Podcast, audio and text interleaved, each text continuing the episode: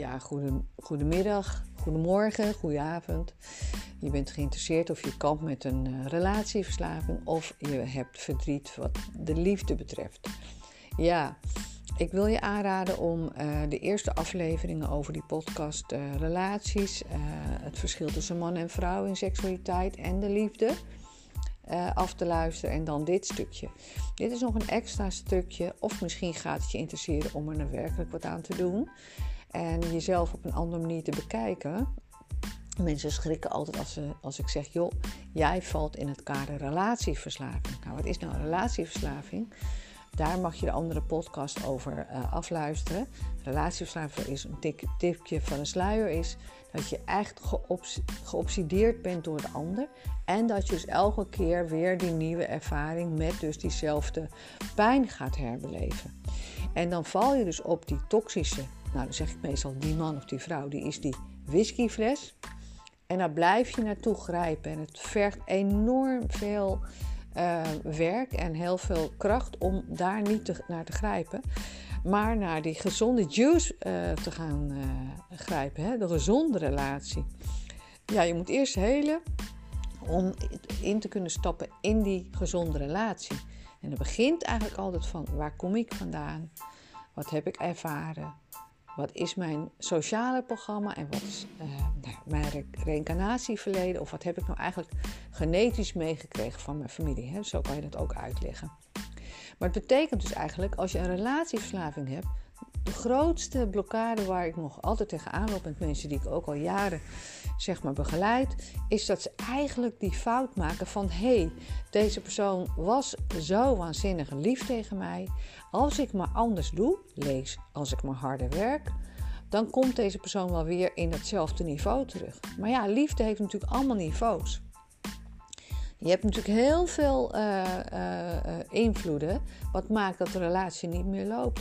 Mensen groeien, mensen willen het andere groeien. Mensen hebben misschien een programma van: hé, hey, dat vind ik niet zo leuk wat deze persoon heeft, maar dat kan ik misschien wel veranderen. Nou, dan accepteer je de ander natuurlijk niet onvoorwaardelijk. Dat is eigenlijk een verborgen agenda hebben. Ja, daar hebben mensen als ze starten verborgen agenda. Het zou hetzelfde zijn als ik een roker zou nemen en uh, ik zou eigenlijk denken, wauw, dat krijg ik er wel uit. Nou, dat zou je eigenlijk niet moeten doen. Hè? Want je koopt iemand als het ware en uh, iemand moet zelf willen veranderen. Als uh, coaches en therapeuten weten wij als mensen niet willen, dan kunnen we ook niks. Dan moeten we eerst communiceren en werken met het onderbewustzijn om die wil erin te zetten. Want anders dan, ja, dan lukt het ons ook gewoon niet. Ja, het zou natuurlijk hetzelfde zijn als iemand zegt tegen mij van... hé hey kat, ik wil niet meer dat je wijn drinkt. Dan zeg ik, nou vriend, dat is fijn. Uh, maar ik vind de smaak erg lekker. Uh, hoe kunnen we het oplossen? Is het alcohol? Uh, nou ja, wat, wat is hetgene wat jij denkt wat voor mij schadelijk is? Dus dan kunnen we daarover praten. Maar in principe moet ik het zelf willen. Dus iemand kan mij overtuigen dat het bijvoorbeeld slecht is. En ik kan de ander overtuigen dat bijvoorbeeld roken slecht is. Of een andere gewoonte. Maar eigenlijk is het zo dat je iemand moet accepteren of mag accepteren hoe die is. Want liefde is onvoorwaardelijk. Hè? Nou, dan hebben we het over dat jij dus eigenlijk denkt, of de ander denkt, of dat je, dat hebben we het over veranderingen. Ja, uh, uh, vrouwen en mannen gaan heel hard werken als de ander bijvoorbeeld weggaat, of de relatie verbreekt, of boos is, of verdrietig is, of ergens emotioneel de ander in de macht heeft.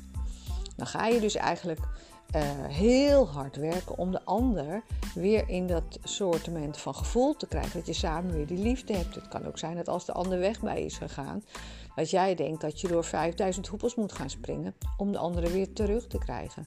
Vergeet niet dat, ra, vergeet niet dat, dat, dat relaties cirkels zijn. Dat zijn leercirkels. Cirkels. En het universum geeft ons elke keer weer uh, dezelfde uh, hoepel waar we doorheen mogen springen, totdat die hoepel weg wordt gehaald. Nou, hoe kan je dat nou eigenlijk voelen? Hè? Uh, hoe kan je dat nou uh, uh, um, zeg maar interpreteren? Nou, als jij een, een, een basisbehoefte van waarde, hè, erkenning, bevestiging, geruststelling, goedkeuring, bijvoorbeeld hebt hè, op je ik, op je ik als geliefde, welke ik? Nou, ik als geliefde heb. Ja, dan zal je dus constant op degene vallen die jou op minder waarde schat als je dat nog niet geheeld hebt. Het moet zo zijn dat de ander, en daar hamer ik altijd op, dat de ander een aanvulling is en dat de ander niet de opvulling is om jou constant maar die waarde en die bewondering te geven. als jij onbewust denkt dat je minder waarde hebt, nou, dan kan je ook wel voorstellen dat je heel onzeker bent. Dus dat je niet zeker bent als de ander niet in je nabijheid is. Ik heb patiënten die zeggen van, goh, ehm, als de ander er niet is, word ik helemaal gek. En dan gaan we eens dieper kijken en dan denken we van, gaan we kijken van, wat is nou hetgene uh, waarom je zo onzeker bent? Want gaat het jou wat opleveren? Nou, vaker wat het je op gaat leveren, dat de ander uiteindelijk natuurlijk bij je weggaat. Het is dus self-fulfilling prophecy, die gaat dan in werking. Wat gebeurt dan in je onderbewustzijn? Gebeurt natuurlijk dat de ander eigenlijk, uh, dat jij dus gelijk krijgt dat de ander jou niet op waarde schat. Waar we altijd mee beginnen is, hè, iedereen wordt op maat behandeld. Het is nooit een eenhapswoord, zoals bijvoorbeeld in een EE-kliniek, dat je de twaalf stappen hebt. Dat is bij ons niet zo. Ik werk absoluut op maat. En dat doe ik in een uh, half jaar traject, of uh, één keer per maand, of één keer per week. Dat maakt allemaal niet uit. Ik werk met bewustzijn en onderbewustzijn. Vaak ga ik kijken van wat is nou die verslaving in jou, dat jij dus valt op degene die je pijn doet. Wat is dat nou? Waar, waarom val ik steeds op dezelfde man? Is ook een podcast. Dat is hetgeen wat je af zou kunnen luisteren in de reeks van relaties. En daar leg ik het ook allemaal uit. En het heeft natuurlijk te maken met je basisbehoeften die niet vervuld zijn. Dus je bent eigenlijk niet overtuigd. Je bent niet heel. En je valt dus op iemand die onbewust dat voelt. Nou, het geheim is natuurlijk ook altijd dat de ander dat nodig heeft. Als jij die bewondering, als jij minder waarde en minderwaardig denkt over jezelf, onbewust, stiekem. Het, uh, ik heb ook al mensen behandeld die enorm succesvol waren, enorm sterk waren, maar ergens in kindheel een minderwaardig gevoel hadden. Omdat dus bijvoorbeeld de ouders geen tijd hadden. Uh, of op school, of dat de cijfers uh, op school door nou, bijvoorbeeld een dyslexie of een andere problematiek, of dat er een scheiding tussen de ouders emotionele ballast gaf, of noem maar op um, was er een stukje niet vervulde waarde. Ja, dat gaat onbewust een, rol spelen natuurlijk. Ja, um, dus eigenlijk ik ben niet belangrijk, ik heb geen waarde. Dat zijn vaak de dingen wat we tegenkomen. Dus dat gaat natuurlijk een soort cirkel worden van uh, minderwaardig uh, uh, en dus heel hard werken om de relatie te behouden. Dus dat heb je natuurlijk ook wel eens, uh, uh, bijvoorbeeld in het zakenleven of op de werkvloer, dat eigenlijk een manager een manager is, maar eigenlijk die ontmaskeringsangst heeft. Nou, hoe zou het nou zijn als je gewoon niet zo hard hoeft te werken? Als je niet zo heel, heel erg op je tenen zou moeten lopen. Dat je gewoon denkt van, hé, hey, deze persoon wil bij me zijn. Het is helemaal oké. Ik ben oké, ik mag fouten maken. Wat een vrijheid heb je dan hoef je ook nooit bang te zijn dat iemand jou op minder waarde schat en een ander gaat kiezen. Als jij dus elke keer verkrampt, verkrampt bent en de hele tijd iemand in een dwangbuis zet van call me, uh, in your face de hele tijd bent van de ander, ja, dan gaat de ander daar natuurlijk een, een, een heel naar gevoel bij krijgen. Nou, wat is vaak de manier als een relatie verbroken wordt, gaan mensen over het algemeen, nou ja, dan zijn ze wel bij mij om aan zichzelf te werken. Maar ergens zien ze dus niet dat ze constant ehm, dezelfde problematieken krijgen. Dus dan laat ik heel vaak zien, deze man, jij gedraagt je precies hetzelfde als die, als de vorige en de vorige en de vorige. Dus dan is het inwisselbaar. Dus degene die eigenlijk hetzelfde reageert, dat ben jij. Dus wie zou dan aan zichzelf moeten gaan werken? Dat ben jij.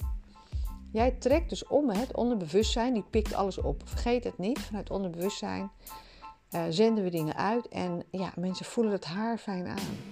Mensen met dezelfde basisbehoeften, die trekken elkaar aan.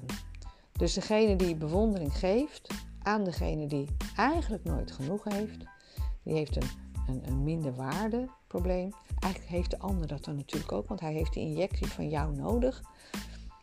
Nou, dan gaat natuurlijk het, balletje rollen. En dan uh, ja, gaan de ruzies vaak over de basisbehoeften. Hè?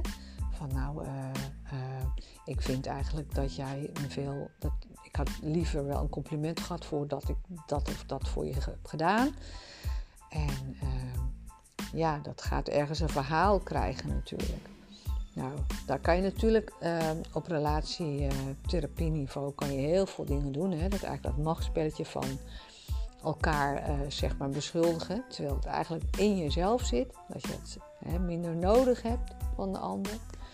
Maar goed, dat primitieve ruziegedrag, dat kennen we allemaal natuurlijk wel een beetje. Dat is natuurlijk het eerste waar mensen uh, op uh, terugvallen. Ja, maar het gaat erom, de grootste valkuil is niet te hard werken. Je mag samen hard werken, je mag samen groeien. Maar als iemand besluit om verder te gaan, heeft dat ook niet altijd wat met jou te maken. Het heeft te maken dat de les klaar is. Uh, dat, dat iemand zeg maar, door jou genoeg vervuld is in de vorm van um, dat iemand constant nieuwe prikkels nodig heeft. Hè? Kijk maar naar de baas met de secretaresse.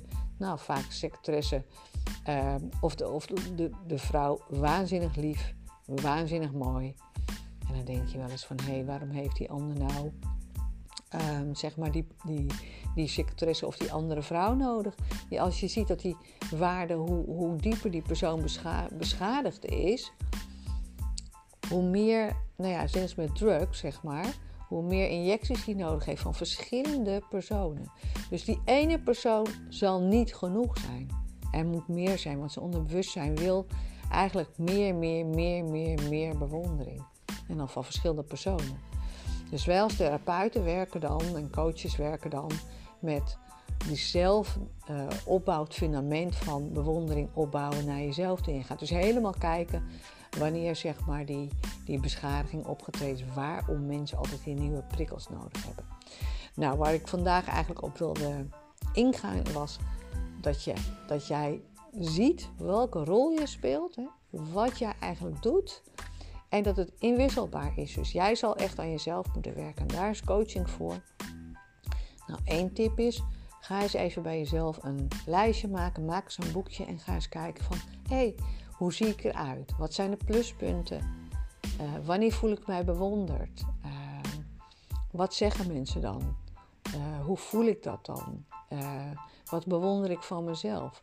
Dus ga eens even voelen hoe je dat aan jezelf kan geven. Dat zijn de aller, allereerste dingen wat ik met mensen doe. En dan gaan we het onbewustzijn aan. En dan gaan we kijken wat de traumamomenten zijn. Waarop je dat geloof in jezelf niet had. Of wat er gebeurd was, welk incident er opkwam. Hè. Dat noemen we NIJ. En dat noemen we NLP. En uh, nou, we laten ons ook nog wel leiden door het universum.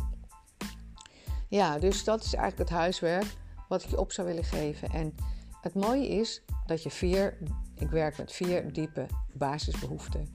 Als je die vier nou goed in de gaten houdt en het kader waarop jij eigenlijk dat nodig hebt, hè, want daar kunnen we ook nog uren over praten. Van de een heeft dat nodig voor de buitenwereld, de een heeft dat nodig in het ik, de een heeft dat nodig voor het spirituele, hè, de aarde, uh, uh, de mensen, de maatschappij, de buurt, anderen. En sommige zijn eigenlijk, het heeft alles te maken met je bewustzijnsniveau. Iedereen komt zeg maar op aarde met een bepaald bewustzijnsniveau. En een bepaald kader waarin jij mag werken. Zo werkt het een beetje. Um, nou, kan ik je iets meer duiden, dan uh, kan je altijd eventjes een, uh, een intakegesprekje aanvragen. En uh, dat, dat, dat is heel verhelderend. Daar kan ik je duiden welke basisbehoeften je hebt. En nou, zorgverzekering vergoed deels. Dus we kunnen hard met je aan de slag. Om in ieder geval niet zo hard te werken en niet alles bij jezelf neer te leggen. In de vorm van dat je denkt van ik moet hard werken, maar je moet hard aan jezelf werken. dus, dus anders dan leren we niks, dan trekken we altijd maar, want dan, wordt er niks veranderd aan jouw waarde. Dus uh, vanuit het fundament opbouwen zorgt ook ervoor dat jij andere vrouwen en mannen naar je toe trekt. Het willen zien waar jij aan vasthoudt, waar jij los mag laten. Soms is het not meant to be, dan is de les klaar. En dan mag je verder naar een mooie nieuwe les die gewoon beschikbaar is voor jou. dus eh, vasthouden aan iets wat klaar is, dat is ook liefde. loslaten. Loslaten is ook liefde. Nou, namaste en tot de volgende keer.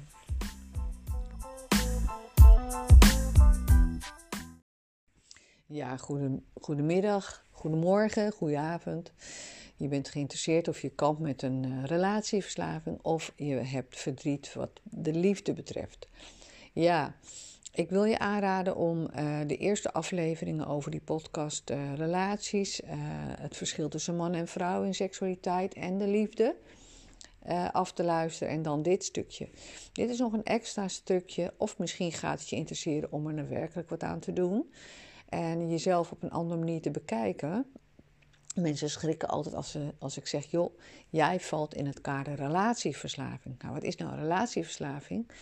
Daar mag je de andere podcast over uh, afluisteren. Relatieverslaving is een tik, tipje van een sluier, is dat je echt geobs, geobsedeerd bent door de ander. En dat je dus elke keer weer die nieuwe ervaring met dus diezelfde pijn gaat herbeleven. En dan val je dus op die toxische, nou dan zeg ik meestal die man of die vrouw, die is die whiskyfles. En daar blijf je naartoe grijpen. En het vergt enorm veel uh, werk en heel veel kracht om daar niet naar te grijpen. Maar naar die gezonde juice uh, te gaan uh, grijpen. Hè? De gezonde relatie. Ja, je moet eerst helen om in te kunnen stappen in die gezonde relatie. En dat begint eigenlijk altijd van waar kom ik vandaan? Wat heb ik ervaren? Wat is mijn sociale programma en wat is uh, nou, mijn re reïncarnatieverleden? Of wat heb ik nou eigenlijk genetisch meegekregen van mijn familie? Hè? Zo kan je dat ook uitleggen. Maar het betekent dus eigenlijk, als je een relatieverslaving hebt, de grootste blokkade waar ik nog altijd tegenaan loop met mensen die ik ook al jaren zeg maar begeleid, is dat ze eigenlijk die fout maken van hé, hey, deze persoon was zo waanzinnig lief tegen mij.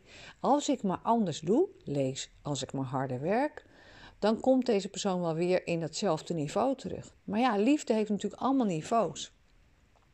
Je hebt natuurlijk heel veel uh, uh, invloeden wat maakt dat de relatie niet meer loopt. Mensen groeien, mensen willen het andere groeien. Mensen hebben misschien een programma van: hey, dat vind ik niet zo leuk wat deze persoon heeft, maar dat kan ik misschien wel veranderen. Nou, dan accepteer je de ander natuurlijk niet onvoorwaardelijk. Dat is eigenlijk een verborgen agenda hebben.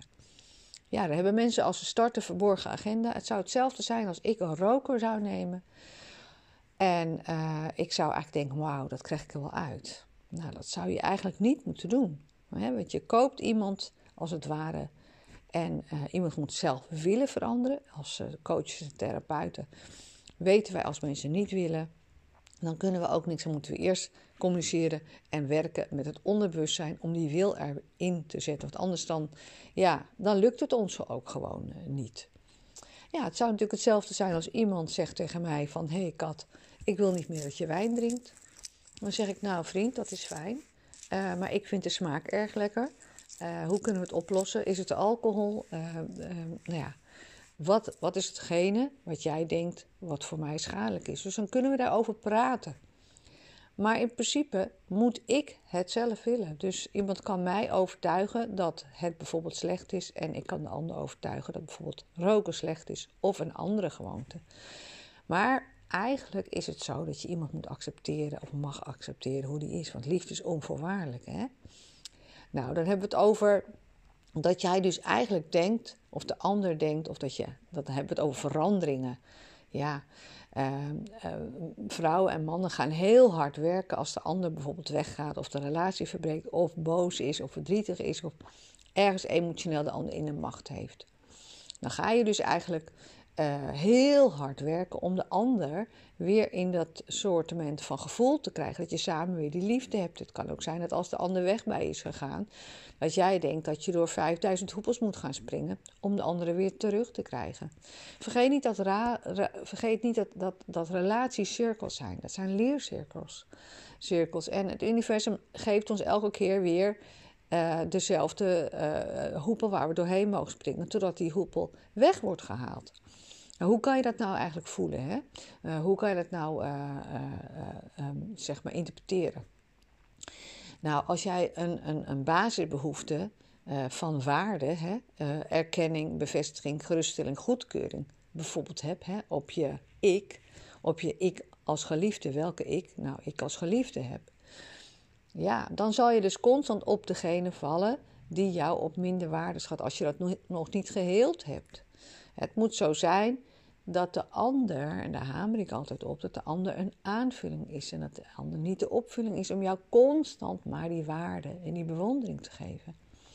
En als jij onbewust denkt dat je minder waarde hebt, nou, dan kan je ook wel voorstellen dat je heel onzeker bent. Dus dat je niet zeker bent als de ander niet in je nabijheid is.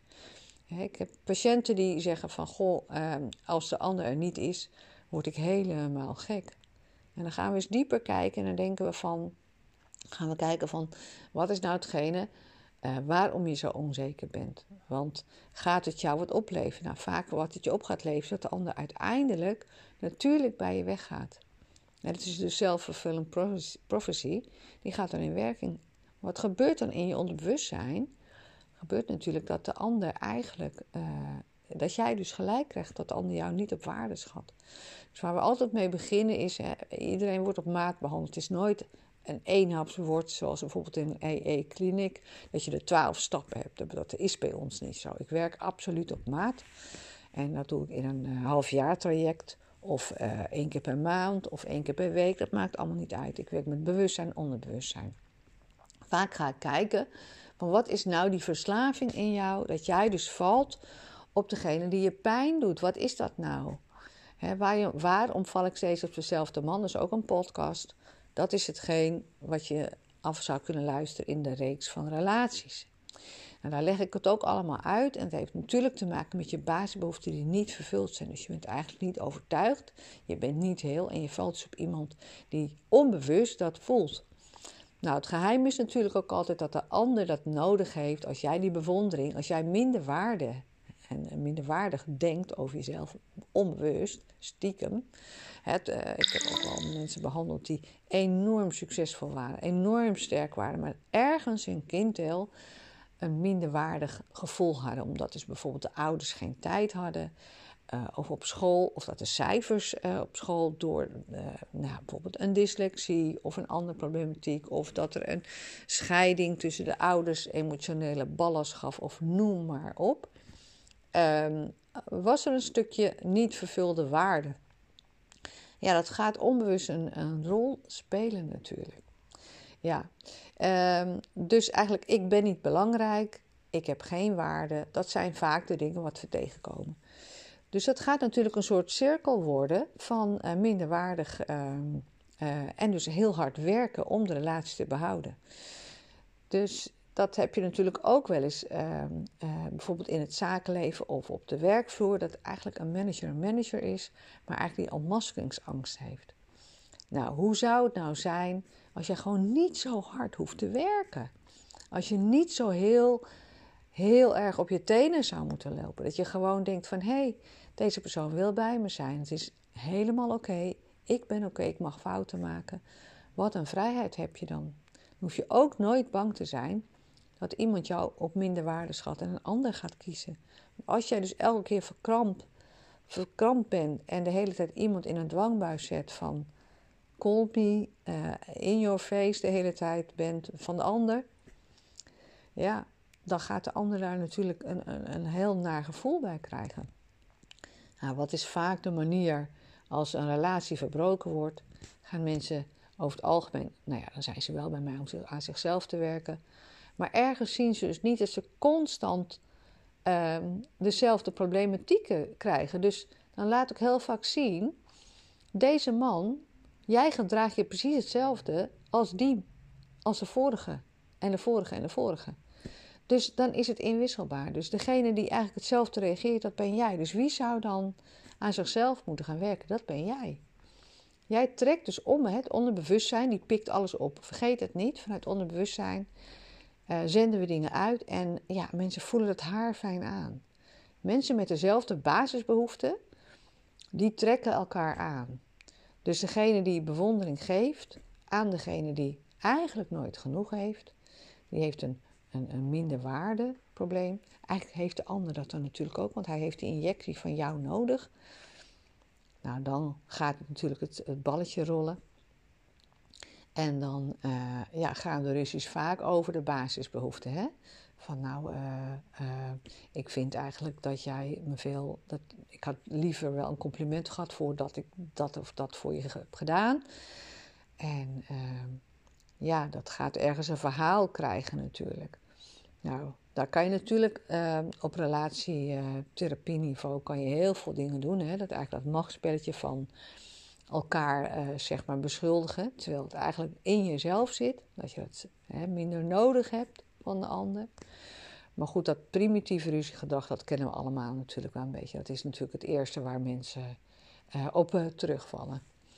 Ja, maar het gaat erom, de grootste valkuil is niet te hard werken. Je mag samen hard werken, je mag samen groeien. Maar als iemand besluit om verder te gaan, heeft dat ook niet altijd wat met jou te maken. Het heeft te maken dat de les klaar is.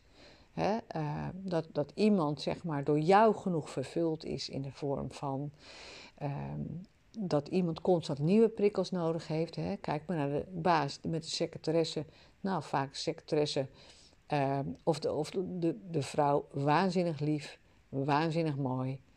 En dan denk je wel eens van, hé, hey, waarom heeft die ander nou Um, zeg maar die, die, die secretaresse of die andere vrouw nodig. Ja, als je ziet dat die waarde, hoe, hoe dieper die persoon bescha beschadigd is, hoe meer, nou ja, zelfs met drugs, zeg maar, hoe meer injecties hij nodig heeft van verschillende personen. Dus die ene persoon zal niet genoeg zijn. Er moet meer zijn, want zijn onderbewustzijn wil eigenlijk meer, meer, meer, meer, meer bewondering. En dan van verschillende personen. Dus wij als therapeuten werken dan en coaches werken dan met die zelf uh, opbouwt fundament van bewondering opbouwen naar jezelf toe. Gaat dus helemaal kijken wanneer zeg maar die, die beschadiging opgetreden is, waarom mensen altijd die nieuwe prikkels nodig hebben.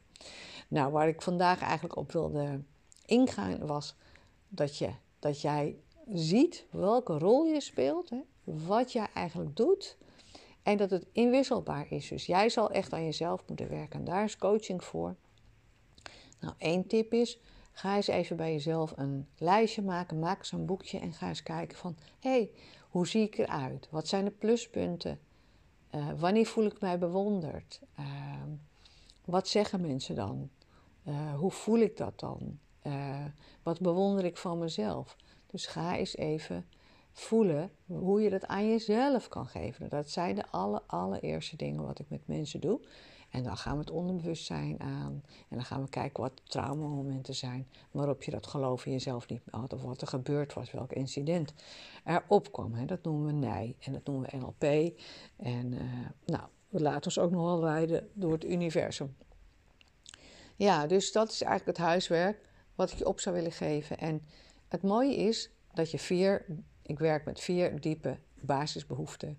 Als je die vier nou goed in de gaten houdt en het kader waarop jij eigenlijk dat nodig hebt, hè, want daar kunnen we ook nog uren over praten. Van de een heeft dat nodig voor de buitenwereld, de een heeft dat nodig in het ik, de een heeft dat nodig voor het spirituele, hè, de aarde, uh, uh, de mensen, de maatschappij, de buurt, anderen. En uh, sommige zijn eigenlijk, het heeft alles te maken met je bewustzijnsniveau. Iedereen komt zeg maar op aarde met een bepaald bewustzijnsniveau. En een bepaald kader waarin jij mag werken. Hè? Zo werkt het een beetje. Um, nou, kan ik je iets meer duiden, dan uh, kan je altijd eventjes een, uh, een intakegesprekje aanvragen. En uh, dat, dat, dat is heel verhelderend. Daar kan ik je duiden welke basisbehoeften je hebt. En nou, zorgverzekering vergoed deels. Dus we kunnen hard met je aan de slag. Om in ieder geval niet zo hard te werken en niet alles bij jezelf neer te leggen. In de vorm van dat je denkt van ik moet hard werken, maar je moet hard aan jezelf werken. dus, dus anders dan leren we niks, dan trekken we altijd maar, want dan, wordt er niks veranderd aan jouw waarde. Dus uh, vanuit het fundament opbouwen zorgt ook ervoor dat jij andere vrouwen en mannen naar je toe trekt. Het willen zien waar jij aan vasthoudt, waar jij los mag laten. Soms is het not meant to be, dan is de les klaar. En dan mag je verder naar een mooie nieuwe les die gewoon beschikbaar is voor jou. dus uh, vasthouden aan iets wat klaar is, dat is ook liefde. loslaten. Loslaten is ook liefde. Nou, namaste en tot de volgende keer. Ja, goedemorgen, goedemiddag, goedenavond. Dit is een episode wat eigenlijk de start-up is van uh, een training toxische verslaving. Heel veel mensen ja, die vragen eigenlijk van wat is het nou precies? Nou, wat is nou een relatieverslaving? Is eigenlijk dat we obsessief bezig zijn. En wat houdt dat nou praktisch eigenlijk in? We kennen het allemaal. Als jij een relatieverslaafde bent, dan gaan eigenlijk alleen maar de gesprekken van anderen. Dus dit zijn wat vragen voor jou om te herkennen van, of te erkennen van hé, hey, ik ben een relatieverslaafde. Als het zo is dat wanneer liefde alleen maar pijn hebben, dan betekent het dus dat je veel te veel te veel liefde geeft. Als nou die gesprekken van die vrienden en die vriendinnen alleen maar over ja, uh, de ander gaat en alleen maar op de ander gericht is, betekent dus dat je eigenlijk niet genoeg rekening houdt met jezelf. En wanneer we eigenlijk alles eigenlijk wegwuiven wat de ander doet en door de vingers zien en nou, zeg maar alle excuses verzinnen van hé, hey, hij heeft het niet fijn gehad, hij heeft het zwaar op zijn werk, uh, we gaan therapie toepassen, uh, allerlei excuses verzinnen voor het gedrag van de ander, om maar zeg maar ja, een, een ruimte te maken, zodat we eigenlijk de hoop nog kunnen hebben, dat is het eigenlijk. Nou, als je dat hebt en als je te veel stappen opzij zet voor de ander, wat op zich niet heel erg is, maar als je zelf verdwijnt, dan heb je het dus zeer lief. En uh, wat zijn nog meer factoren? Factoren zijn van als we dus eigenlijk um, nou, bijvoorbeeld onsympathiek gedrag, um, dat we het maar voor lief nemen. En dat doen we uh, in de hoop dat wij dan maar geaccepteerd worden. Dus we gaan allerlei verschuivingen doen. We gaan ons zo, zo, zo zeer aanpassen. En de hoop is eigenlijk dat de ander dan maar verandert voor jou. Dat is de hoop en de verwachting. We kennen het allemaal. Nou, wanneer je in relatie je fysieke gezondheid eigenlijk in gevaar brengt omdat je niet slaapt, obsessief bezig bent, gaat drinken, gaat roken, alle andere gedrag of, of verdwijnt in alleen maar tv en, en Netflix en series, dan ben je eigenlijk je gevoel aan het dempen met van alles. En als je ondanks nou die pijn en frustratie, uh, nou dat het eigenlijk dat je gelooft dat dat bij een intieme relatie hoort, dat dat jouw gevoel is, hoe liefde eruit ziet, dan ben je dus eigenlijk ook, ja, zeg maar, dan heb je tussen je lief. We kennen het allemaal, het is een terugkerend thema in ons leven. Eh, dat we eigenlijk soms geobsedeerd zijn door onze partner. En dat we eigenlijk helemaal niet kunnen functioneren. Alleen maar het, het totaal opslurpende gevoel van altijd maar bezig zijn met de ander, dat dat er alleen maar is. Dat heeft dus eigenlijk, dat heeft dus ook echt te maken met een toxische relatie. Nou, de cursussen die we geven, dat heeft daar natuurlijk te maken. En we werken natuurlijk op maat. En wat gaan we doen? We gaan eigenlijk, en ik, zou, ik wil je ook eigenlijk aanraden, omdat dit, ik ga jullie af en toe een klein beetje vertellen over wat er zoal staat in boeken. Maar mensen willen nooit boeken lezen. Sommige boeken zijn te confronterend, dan willen ze het liever afluisteren. Dus dat ga ik dan voor je doen.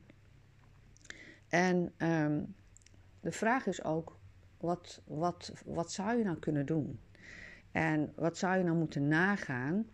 Wat dus eigenlijk uh, uh, het inhoudt, waarom je dus van zo'n ongezonde partner, uh, waarom jij denkt dat je van zo'n partner moet houden die jou bedriegt of op een of andere manier te hard laat werken. Vrouwen die te zeer lief hebben, die werken veel te hard. En ook waarom je het eigenlijk moeilijk vindt om zo'n relatie te beëindigen, zo'n ongezonde relatie. Het is echt een ziekte. Relatieverslaving noemen we dat, is een ziekte. Je bent obsessief bezig met de ander en je lijdt eigenlijk alleen maar pijn. Maar wat is het goede nieuws? Het goede nieuws is natuurlijk ook dat je kan liefhebben, dat je, dat je wel kan veranderen en dat je ook weg kan gaan bij een partner die niet goed is. En uh, als het nog niet geheeld is, dan, dan ga je eigenlijk, uh, net als een alcoholverslaving of een drugsverslaving, heb je steeds meer dosis nodig. Dus de pijn, en dat is het erge altijd, die curve, de pijn van uh, de liefde, uh, je hebt eigenlijk steeds meer prikkels nodig. Ehm, eigenlijk is hetgeen wat jij aanziet als liefde, is gevormd door je jeugd en het is geen liefde. Dat maak ik heel vaak vrouwen en mannen duidelijk die bij mij in de coaching zijn. Ehm, het, eigenlijk ga je een, een, een vertekend beeld heb je gekregen van de liefde. wat je ook gaat begrijpen is dat je verlangen om liefde hebben, die hunking naar liefde, dat het, dat het echt een verslaving is. En ja, dat is natuurlijk een heel beangstigend woord.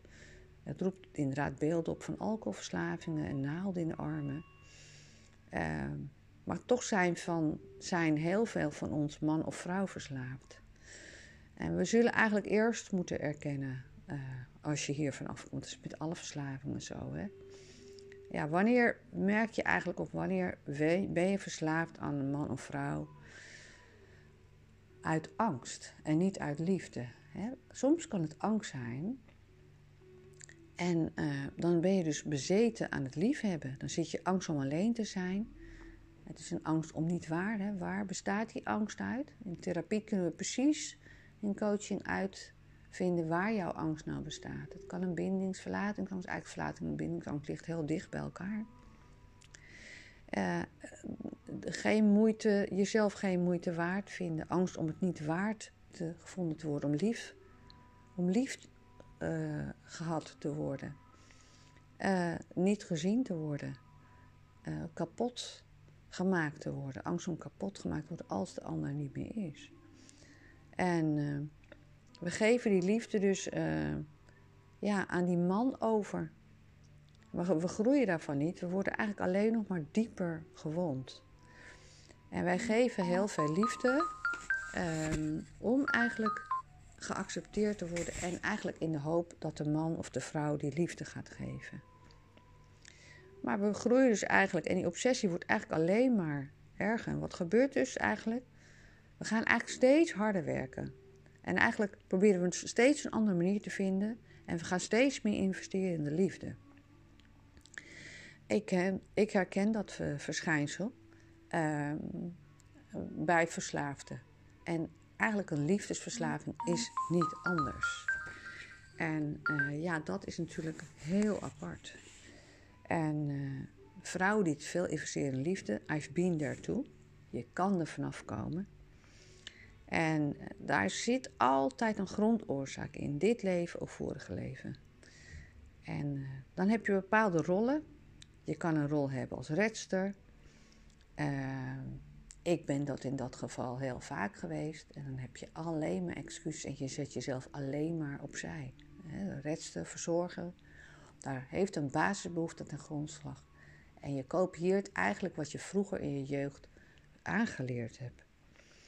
Ja, uh, wat, als je het vergelijkt met uh, partners van alcoholici, ehm, ja, dan wordt daar natuurlijk ook heel vaak verteld dat daar een, een, een ervaring uit de jeugd aan ten, ten grondslag lag.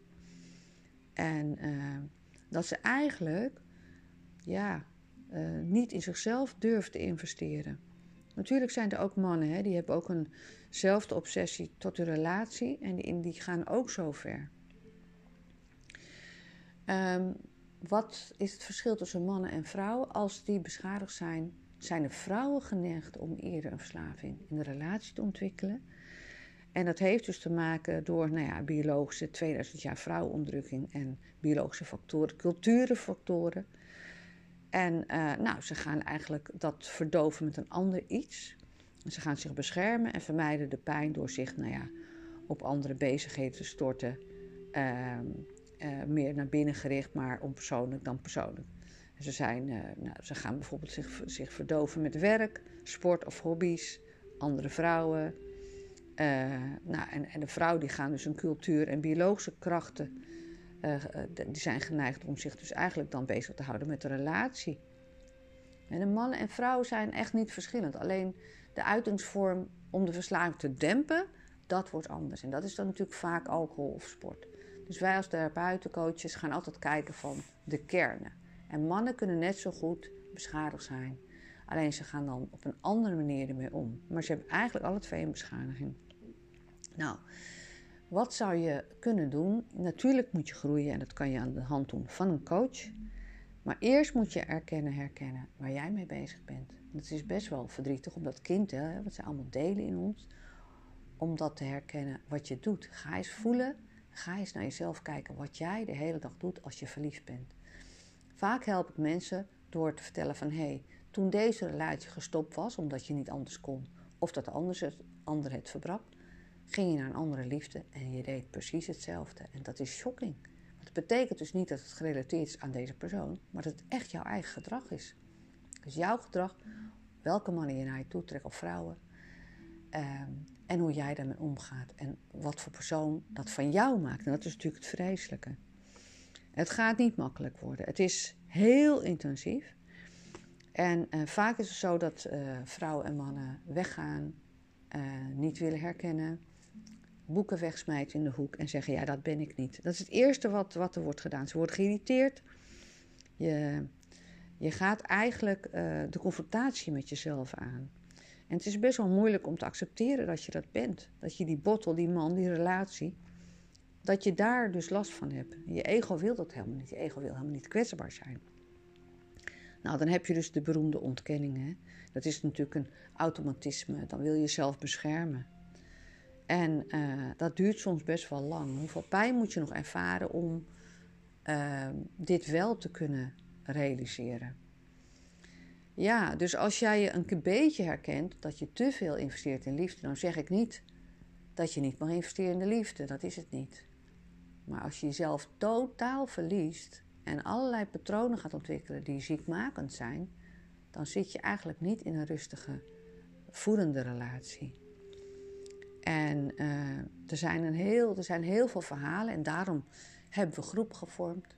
Dat jij kan herkennen van de ander, herkennen is het, wat de ander doet. En zo kan je elkaar helpen. Vaak is geadviseerd om groepen te vormen. Uh, we beginnen vaak met nieuwe groepen.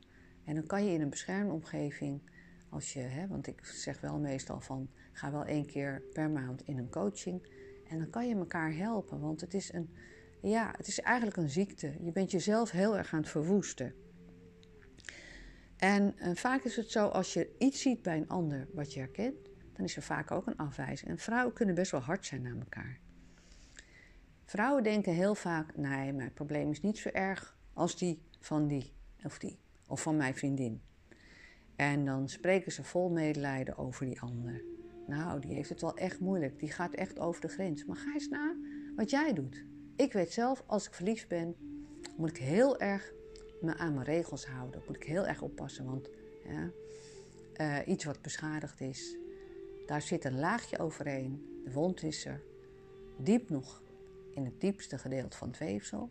En dan moet niet te hard in gepoord worden. Dus ik moet een hele goede partner hebben die stabiel is en liefdevol is. Ik moet een mooie spiegel vinden van mezelf. Nou, dat is nogal een uitdaging voor heel veel mensen om ook dat te herkennen en die regels te kunnen opschrijven.